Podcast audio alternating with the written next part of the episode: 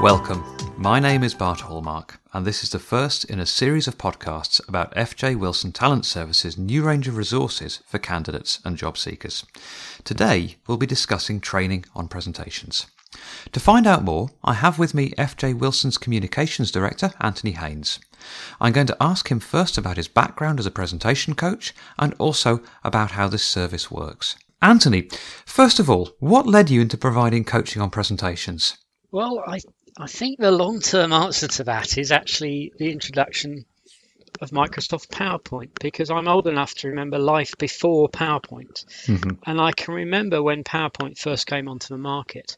And I thought, this is amazing. This is brilliant. This will transform the quality of presentations. And in my experience, it hasn't done that. And I don't think, I'm not sure that presenta- uh, presentations are better in some ways than they used to be, but I'm not sure that in general they're, they're any better at all.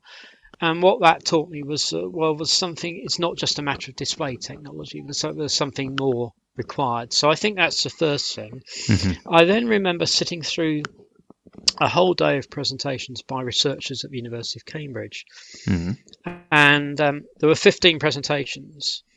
And of those, um, 14 of the presenters spoke far too quickly huh. and spent a lot of time looking backwards at the audience, at the slides rather than the mm-hmm. audience. And one of them didn't speak too quickly and didn't look round at his slides. And at the end of the day, the professor of engineering awarded a prize for the best presentation. And guess, guess which one?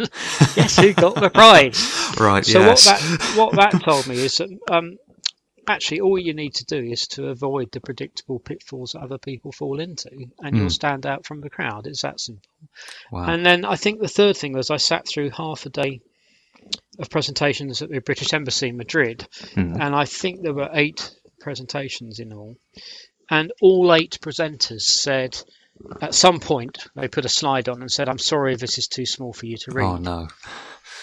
and one of them said, "Actually, it's too small for me to read as well," and um, which is a new one. And yeah. what what what that said to me is um, basically people know what makes bad presentations bad, mm. And they carry on doing them. Mm. So I I just felt there must be some way of cutting through all this, and that, that's where my my sort of uh, um, decision to set out on coaching uh, present presenters come, comes from.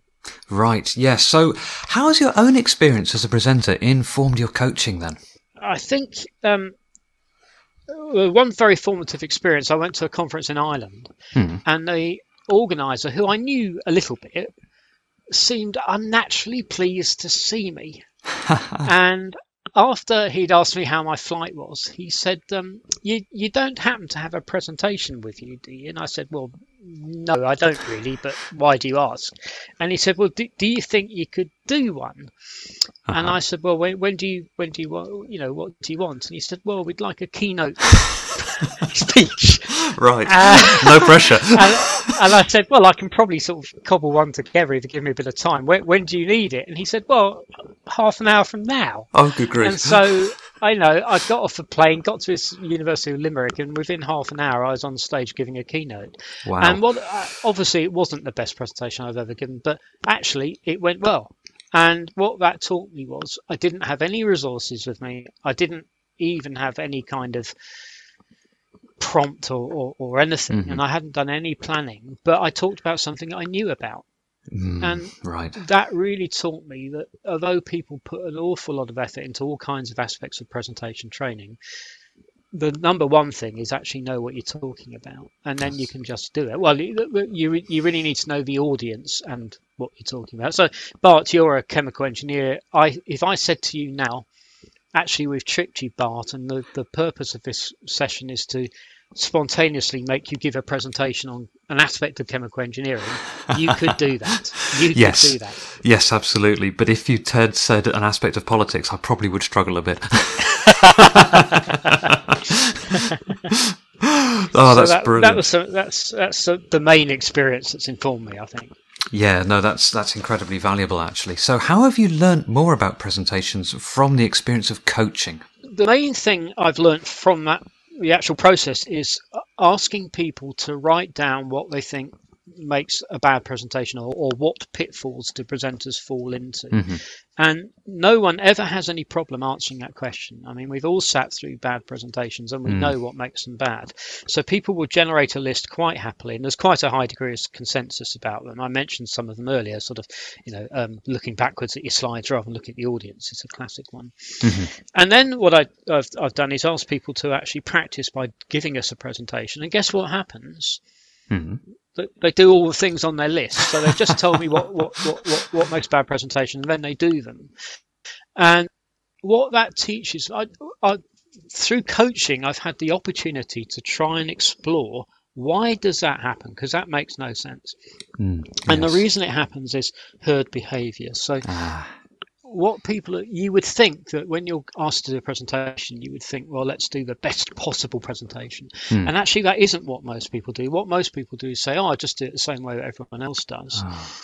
and this is a way of avoiding criticism so implicitly what people are thinking is if I do my presentations the way that everyone else does presentations, it probably won't be very good, but I won't be criticized because I'm just doing what everyone else does. That's, that's and incredible. so you know, herd behavior is very powerful. So what I do in my coaching is say, look, you have a decision to make, which is, do you want to do your presentation the same way everyone else does it, or do you want to do it better? Because logically, it's one or the other. How how many people actually say, well, I want to do it better? I, I presume most people do, but maybe that's an assumption. Yeah, yes, uh, most people do. I do occasionally actually get people who say, "Oh no, I'm just happy to do it the same way as everyone else." In which case, the honest answer is, I can't, I, I can't really help them. I mean, what have I got to add to that process? Um, but fortunately, most people, in principle, would say they like to do it better. Yes, no, that's. I'm, I'm glad to hear that people have an aspiration to improve because that's that's that's sort of the first hurdle. um, so, how else have you learned about sort of presentations and present, presenting style? Well, I've learned quite a lot from uh, resources, and there are actually some good resources out there. So, for instance, I use with people a, a very very simple introductory picture book, really, mm-hmm. um, called Drew Provan. Mm. And it's called uh, Giving Great Presentations. And it's all kind of pretty basic stuff, but in, fa- in fact, incredibly well illustrated and, and, and helpful.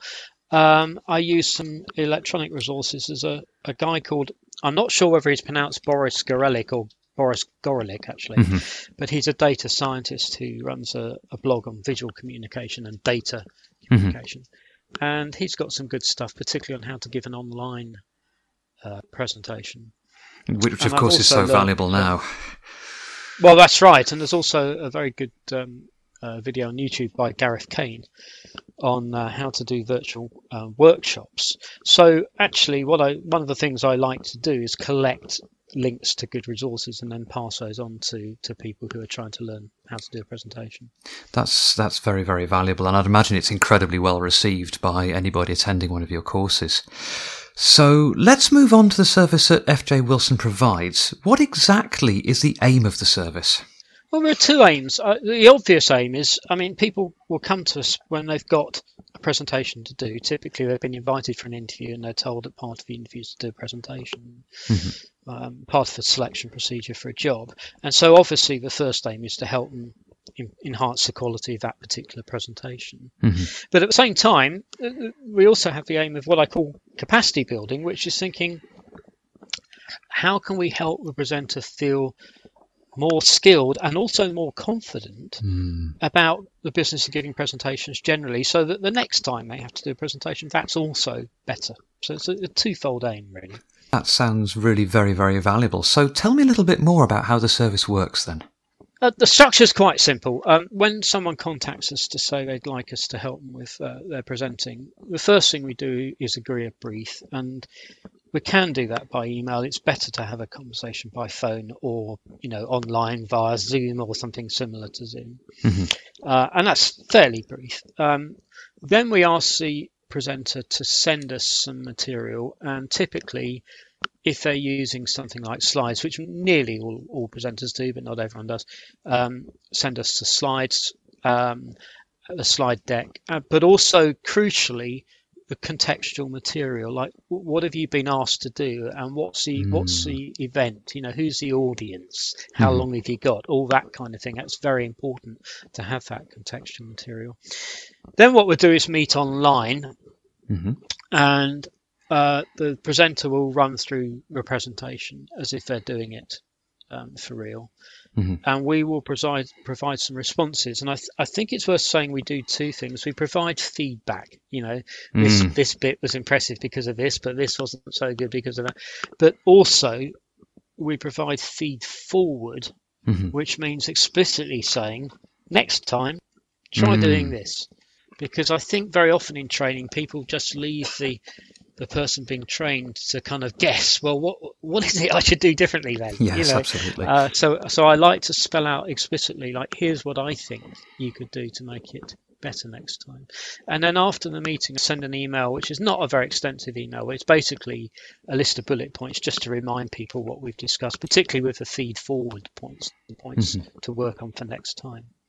Well, that sounds incredibly valuable. So, for anybody listening who would like to make use of this service or to find out more, how should they go about it? It's very simple. Our website is simply fjwilson.com. Okay, mm-hmm. fjwilson.com. Um, and if you go there and look at the uh, page on uh, services for candidates, um, you'll, you'll find the details or you can simply and and all our contact details you, or you can simply email me. My email is anthony at fjwilson.com that's anthony with an h in the middle anthony at fjwilson.com and um, and i'm very happy to just discuss things with people take it from there. Well that's brilliant. Thank you very much for outlining these services and i wish you all the best with them. Thank you bart. Thank you. Well, thank you for listening, and if this has piqued your interest, then please do explore the other podcasts from FJ Wilson Talent Services for more information on recruitment in the modern world. The music for this episode comes courtesy of Harry Chalmers.